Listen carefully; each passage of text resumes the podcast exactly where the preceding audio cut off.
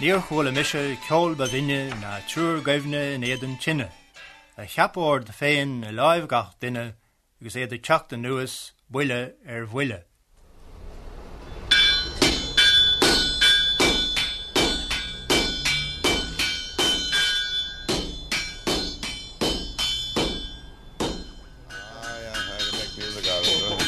A good sledger.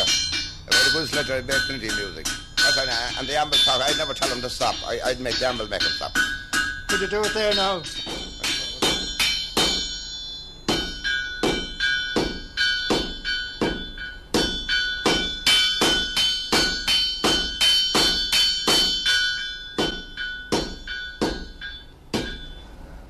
Now, John, could you just tell us what you were doing there exactly? Well, he's making music.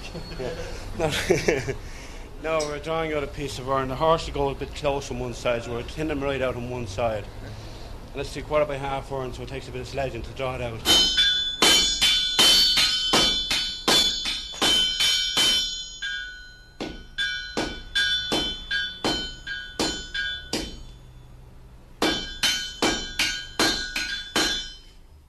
Um, I'm Martin Cushen, and uh, I... I'm a left, I'm a, a West Limerick man. So I, I, when I came back here to Muchra's house, which is about six or seven or eight years ago, um, I cut down the old craft work that we were used to long ago. That was welding on the fire and all that class. So we had no welder at the time. Now we have got a welder, all right. But um, I do a lot of stuff in the fire yet, as was done in the old days. So the, the smith of the old days were looked up to as, well, they were looked up to by the people.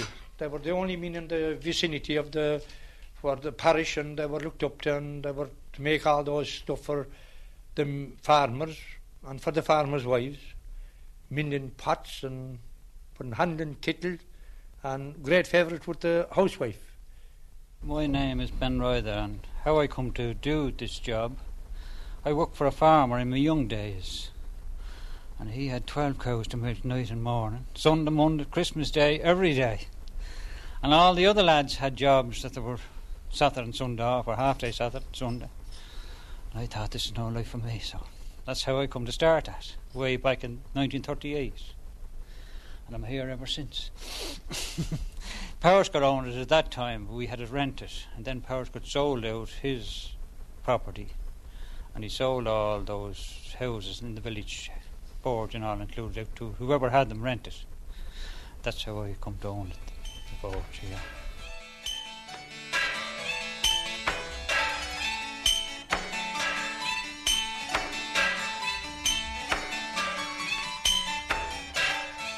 What do you want?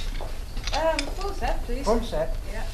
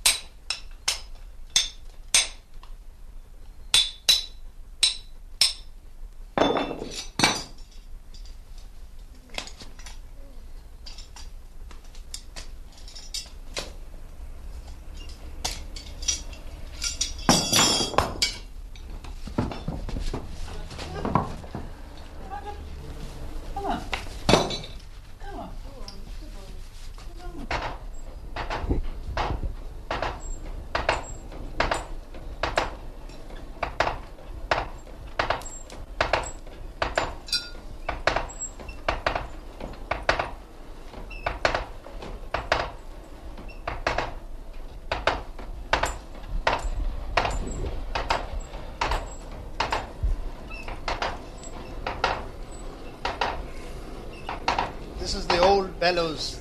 They're still using... Still the ben. Old bellows, yes. What age is that now? The bellows? Oh, I suppose it's about twenty-five years of age, that bellows, yeah. Surely. Very scarce now, those two. Very hard to get them. Well, could you tell us what you're doing now, Ben? Fit, I'm going to fit the shoes on the horse. Heating the fit. You have to get a good heat up first. Get a good heat. Level them into the feet.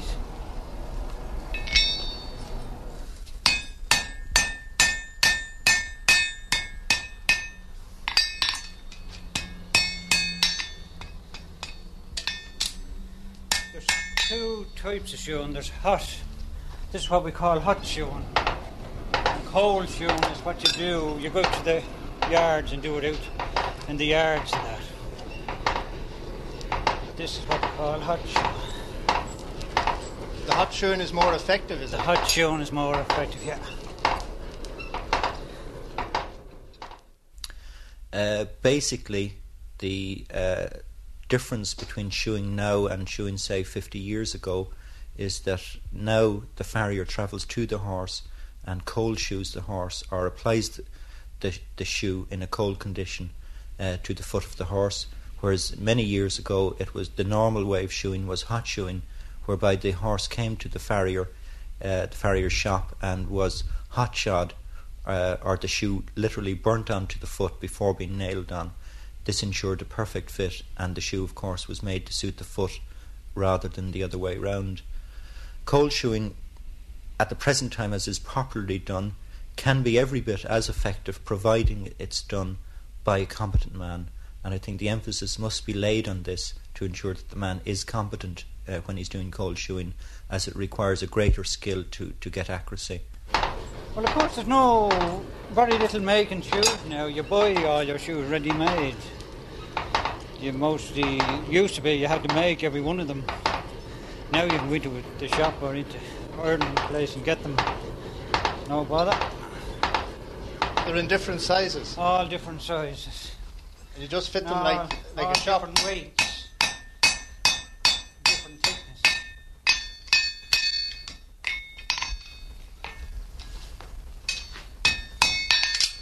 Watch the sparks there and the red bits flying around.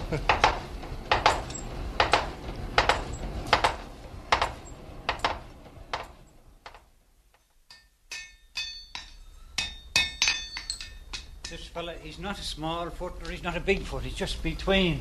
The size four and a half, as we call it, won't fit him, and five is too big for him. That's why you have to put the bit off.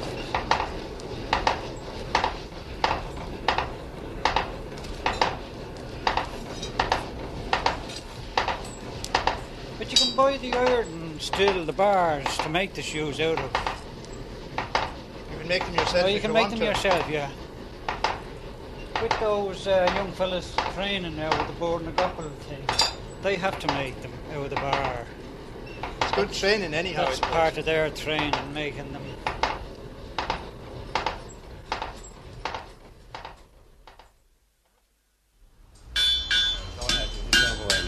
Yeah, okay.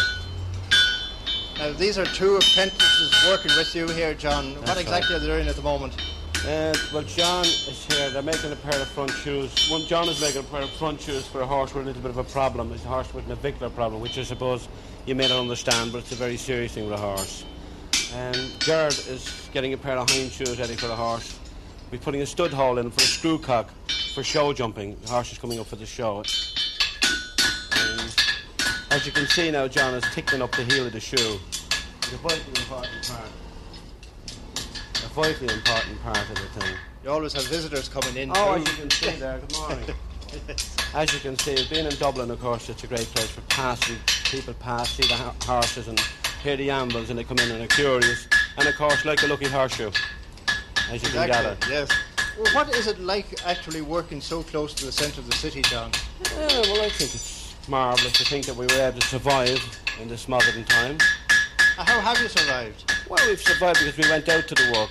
We went outside of Dublin looking for work. Dublin spread out over the thirty mile, we went as far as thirty mile back to shoe horses. Instead of the horse coming to the forge, we took the forge to the horse.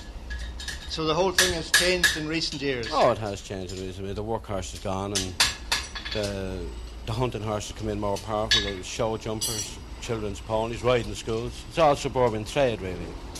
And these lads here are, are, are as I said to you earlier on, that John is a third-year apprentice. That's this That's man John here. McLaughlin. John McGlocken is a Dublin man.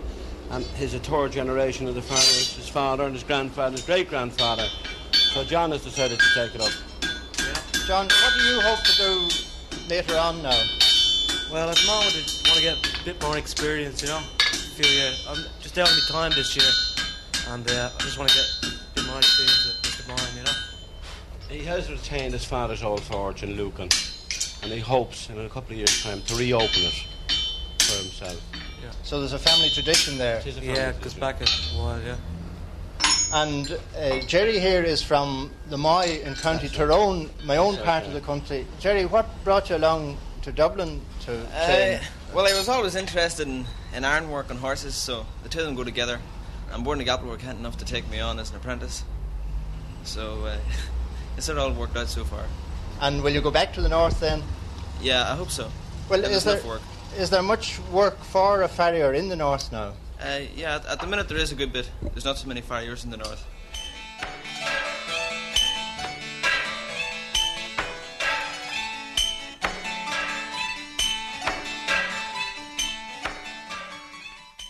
Uh, my name is Brian Kavanagh. I'm employed by the Irish Horse Board, Bord na Gapel, as an assistant manager in control of the Farrier Apprenticeship Scheme. Uh, this Farrier Scheme has been in operation since nineteen seventy-one. Uh, and we indenture young men uh, from around the country into the ancient craft of farriery. We train them in modern methods of the shoeing of horses and the making of horseshoes, uh, and after a three-year apprenticeship we uh, uh, qualify them and register them with the board. Uh, during this apprenticeship they have uh, intensive training courses under the board's direction and spend most of their times with many uh, of the top-class master farriers throughout the country.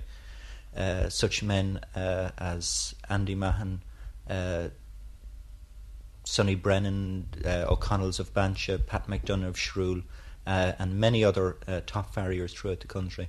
My name is Andrew Mahan from Cushington, Ashbourne, County Meath, and, and I am a farrier, shoe horses all over the the country, and um, I travel.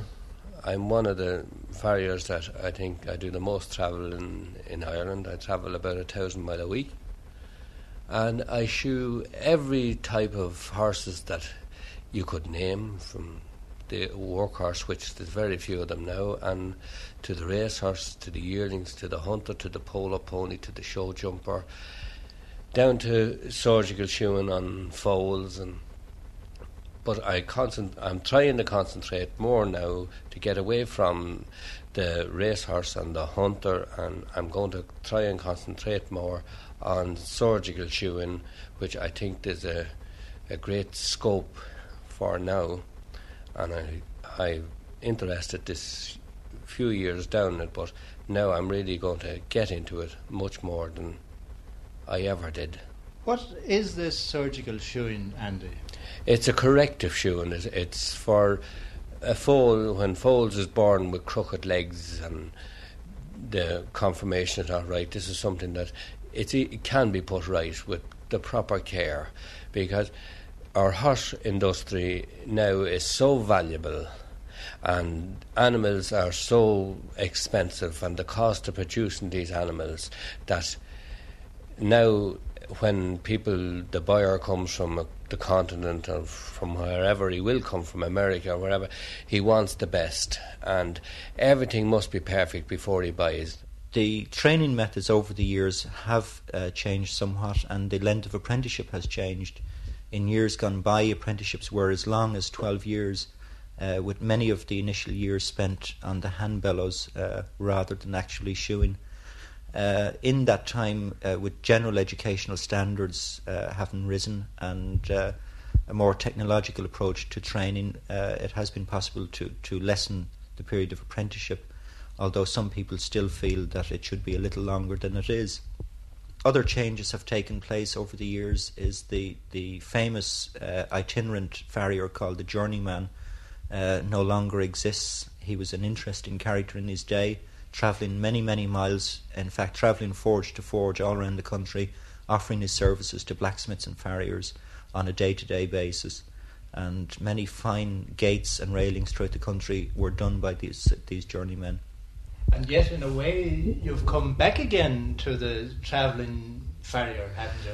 Indeed, uh, the, the, the travelling farrier now uh, is a man who... highly mobile. One such man is uh, Andy Mahan, who uh, travels up to a thousand miles a week, uh, in his car. In fact, uh, I understand two cars on the road at the present time. Has a travelling forge and, and literally, uh, as he claims himself, a supermarket uh, of, of shoes, so that he, he has whatever shoes are necessary to do the job. So that one could say that, in a modern idiom, that the, the journeyman has returned. I run a business. I start at eight o'clock in the morning and I finish, uh, let's hope, at six o'clock in the evening. But there's many's the time I'm called out at eight, nine o'clock at night, maybe ten o'clock at night, which I run it as a business, my son and myself. We go to wherever the work is. And we have all our, we make our own shoes, a lot of our own shoes. We buy some of the machine-made shoes. And we, I always carry a stock of about one hundred set of shoes with me. I have a mobile forge behind my car, and whatever we need, I have got it. You name it, I have it.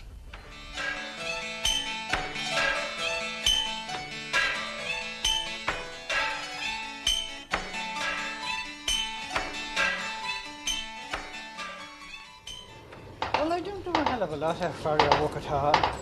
It's only a small mostly, part of it. Uh, other parts of it. Only small part of mine is farrier work. Mostly farm machinery and things like that. Yeah, those steel points, roadworks and all this thing. You get plenty of that work.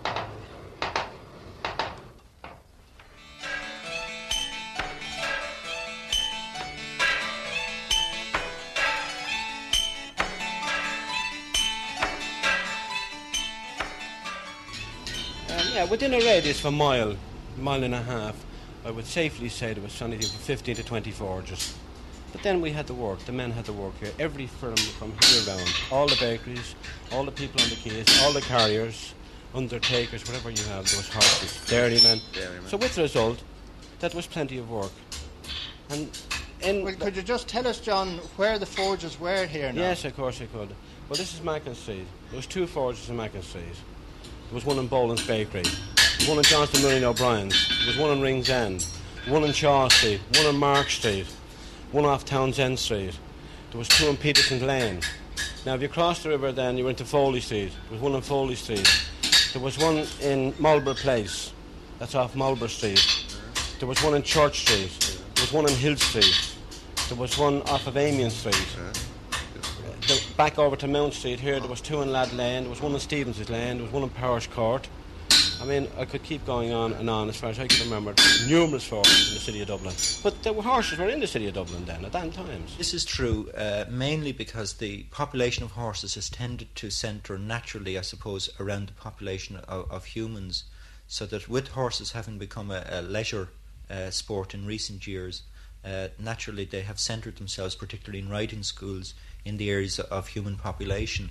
This has given rise to farriers being in, in, in plenty supply in Dublin, Meath and Kildare areas where the the majority of, of population tends to reside.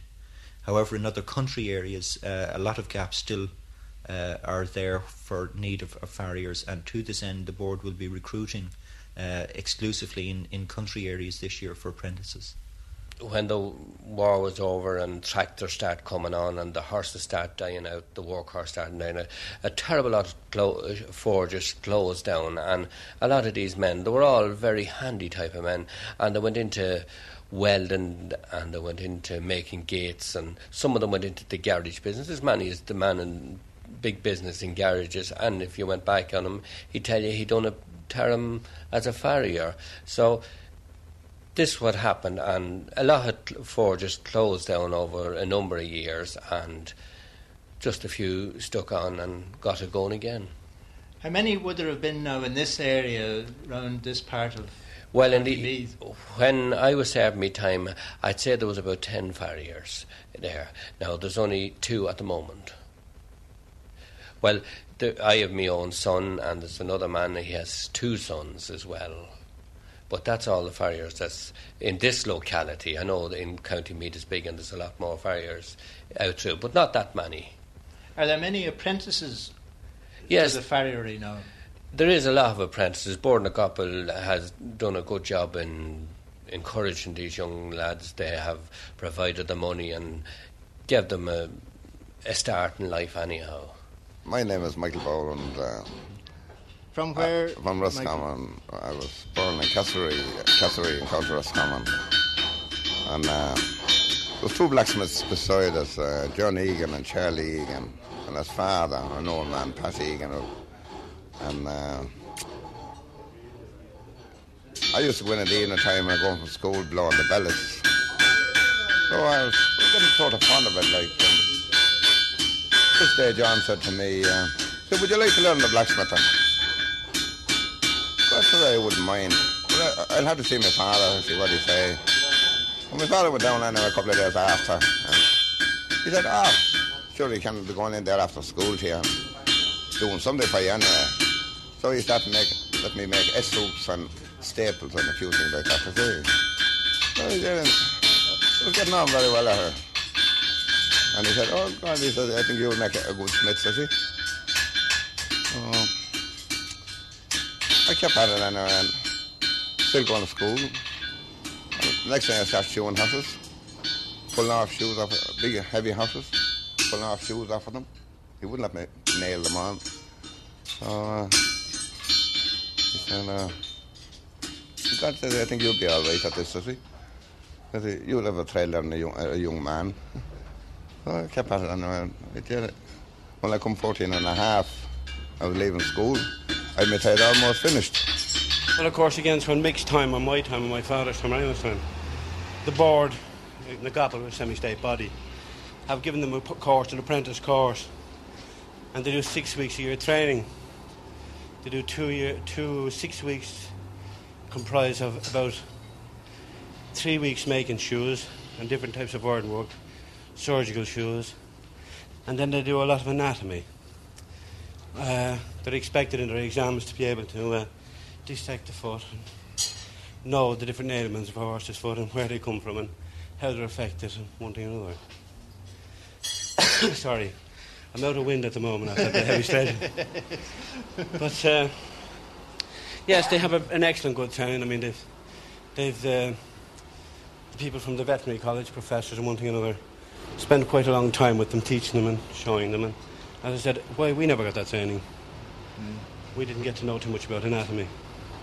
Well, has it made any difference, really? Oh, of course it has made a difference. I mean, what we were known as Billy the Blacksmith one time. Now these men are farriers, and they're handling very expensive stock, horses costing thousands and thousands and thousands of pounds, and the people now realise that it's a vital part they play, so they're paid for their work. I'm Jack Furlong, and uh, I'm seventy... practically seventy-six years of age, and I've been a blacksmith and farrier for sixty-one years, and I served my time to my father, who worked up to the age of seventy-six years, and he in his time served his time to an uncle who established the business in the year eighteen eighty-one. Were there many smiths in Bray in that time, Jack? Oh, well, I couldn't talk about how many were there in the granduncle's time, but in my father's time there were six. And um, there were quite a number of horses. Of course, most of the transport was done by horses. All the farm work was done by horses and deliveries, all that kind of thing. And um, very few cars at the time. They were quite a novelty. So... Then um, the cars began to appear, and uh, in time the horse trade began to disappear and be affected, and, and I suppose uh, about twenty years transport by horses had nearly disappeared. So then there was very little work. Uh, times were very depressed. I'm speaking now about um, the nineteen twenties, thirties and that. Uh, just the aftermath of the, our troubles here and civil war, and um, there was very little work of any kind. No building, no um, just a few horses to be shod, and um, just a very meagre kind of um, living. And then there were so many, it was very competitive. It was very hard to get any kind of a uh, rewarding price for your labour. And my father, during those years, he got the idea of forming a local association of smiths to organise and to try to establish uh, a rate of prices for shoeing horses, ponies, donkeys, you know, and draft horses. And uh, so the, the, the, he um, organised these local men, and uh, they got chatting and talking, and then they tried to um, fix a rate for their work. I'd imagine that in your young day, Jack, the attitude as regards payment would be a sort of lax, would it be? Oh, very lax and very um, unbusinesslike, I might say, because there was very seldom cash payments. You had to keep a kind of a book and uh, prepare bills and go out and collect them. And sometimes you might be lucky, you might get paid. Other times you might have to go a few times to be paid. But um, there was a lot involved, you see, and everything was very, you know, disorganised in a sense that um, I think most, a lot of the, good deal of the Smiths that time w- weren't very good businessmen.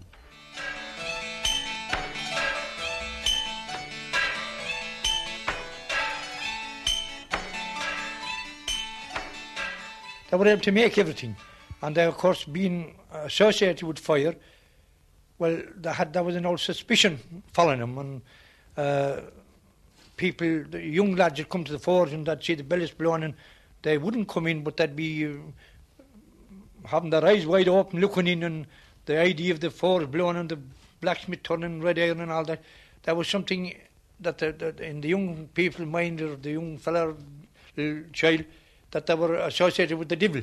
Mm. And they were supposed to have certain supernatural powers, weren't they? Yes, they were. They had so a lot of them had. You know, you had you had a lot of, of um, in the old days.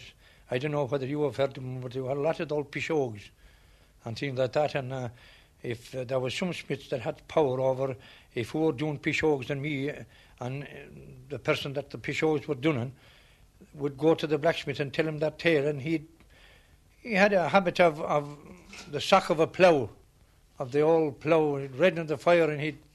If he had, if it was handed down to him, he could say some words over it that would bring the, the person that was doing new harm with the pishogues to the forge.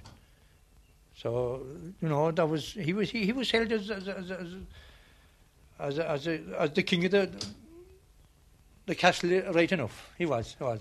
In the days back there, the farrier was rated as a, a vet. He he was. I was asked to do veterinary work.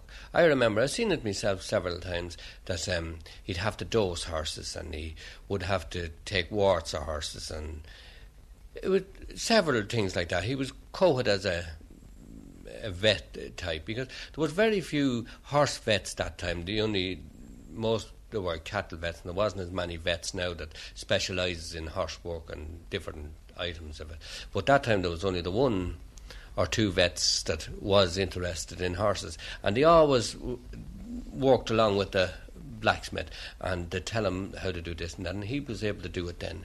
It was uh, several cures, the farrier. There was some great men that did specialise in this cures and things like that, and with ointment and ointments and all this type of stuff that they made up themselves for cure, for ringworm and all this type of work.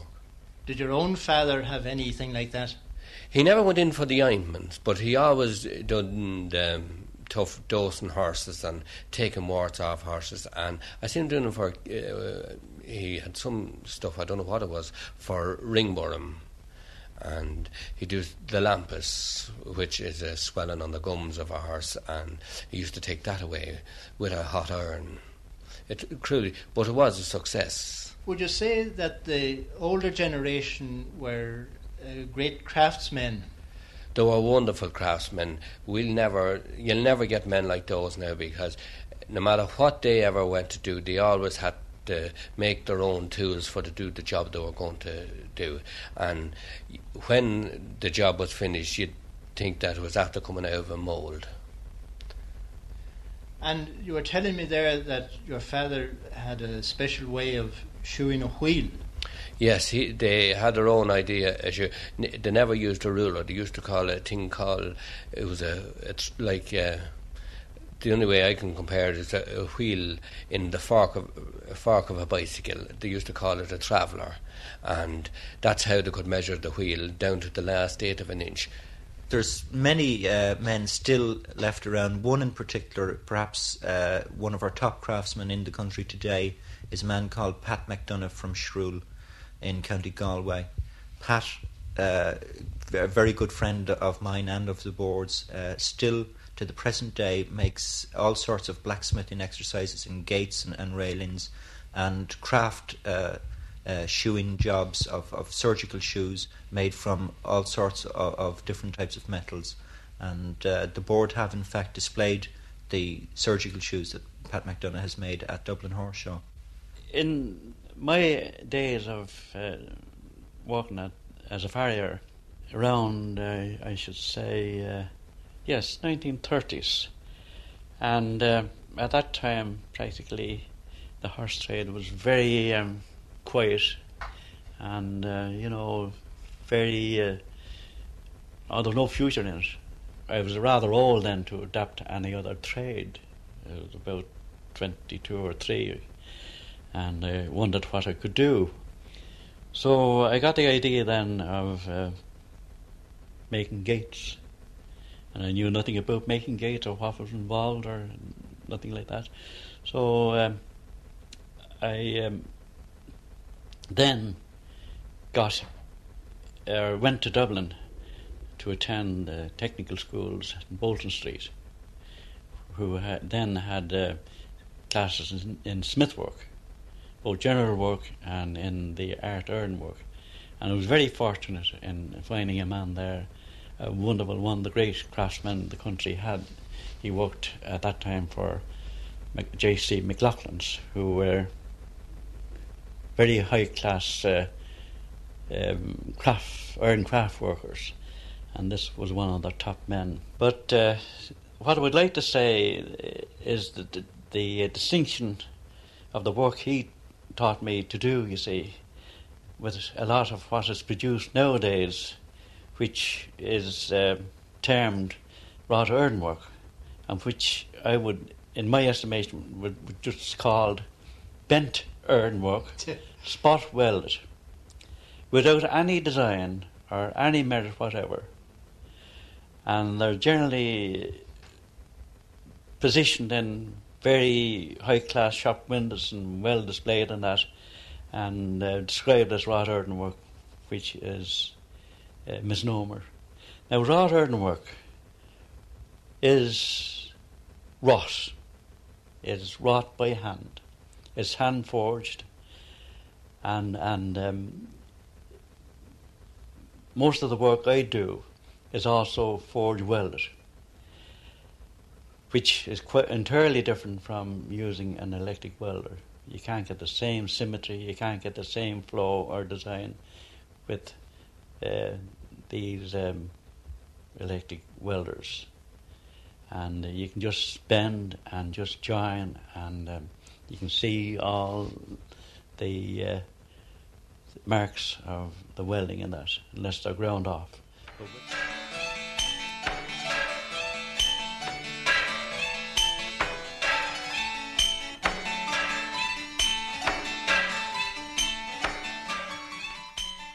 It, it's a sad thing as one drives around the country to see so many forges run down, uh, disused, uh, and that uh, when one realises that they were the social centre of many rural areas uh, throughout the country for many, many years. Unfortunately, the, these forges are little more than areas where the farriers make their shoes, although we do hope that in the future that we can entice some work uh, back into the forge. That was the one meeting place. That was from Saturday, or from Monday morning till Saturday, till late Saturday night. That was the social centre. They have their social centres now, but they'll never come up to the social centre that uh, the forge used to be, because I used to see maybe ten or fifteen old men there, and they'd be always in the way. They'd never be of any help to you. And bar when the haymen had come, they'd be standing around, and when the haymen I'd go over to the pub for a their bottle of stout. The old men had help with the horse. That's the only bit of help they were. But otherwise, they were always in your way, and they were always telling stories and doing some villainy. But they were great entertainment, these old men. I seen a fella coming into a forge one day and he had a bad toothache. And the blacksmith said to him, to see, I'll take that out, tooth out for you.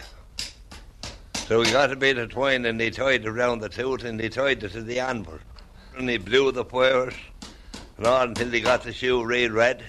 He popped the shoe out on the anvil and hit a few taps of the hammer and the sparks flying round. The lad went back from the sparks, left the tooth hanging on the cord. We had a missioner here one time, given a mission. He was from Mayo. Any devilment that ever started in the village originated in the forge. He says, I suppose this forge is the very same.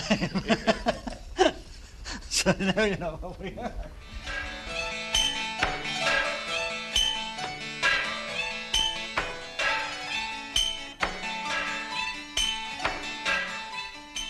Going back to the penal days and that, made the pikes and made the tools of war, you see, and they, they uh, were very adaptable. And, of course, their forges were the meeting places of the local historians and politicians, and everybody uh, made a, the, the, the forge almost a club, you see. It was, the day there was very few clubs those times, you see. Later days then, clubs were organised by the various friendly societies, the foresters and the Hibernians and various other organisations.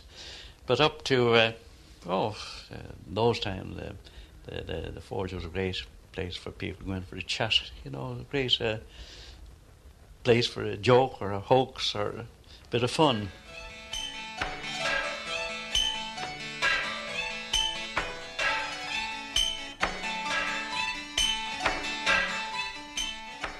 I think that the, the farrier will always be there. Uh, the reason I say this is that over the years, particularly in America, they've spent many hundreds of thousands of pounds on research into all sorts of things like plastic shoes, stick-on shoes, and every conceivable type of shoe. And so far, uh, to the present time, nothing but the handmade or machine-made iron shoe has been successful. And uh, it will always require a craftsman and tradesman to nail the shoe onto the foot. It's it's uh, an absolutely individual job done by individuals, and each foot is different to any other foot. It, it therefore follows that the farrier has uh, a trade that can only uh, go from strength to strength. As long as there are horses, there will be farriers. You know, he he's probably the oldest known craftsman, and I think he'll be still required at the end of time, because the smiths is, are still in use in big um, engineering industries, especially in shipbuilding. The smith has to shape the uh, plates for the boats. That's, that can't be done any other way, only by heating and, and uh, having somebody to shape it to the desired um, templates. And uh, boiler makers, who, which um, is also a branch of uh, smith work, you see. So uh, I think there'll be always um, a need for them.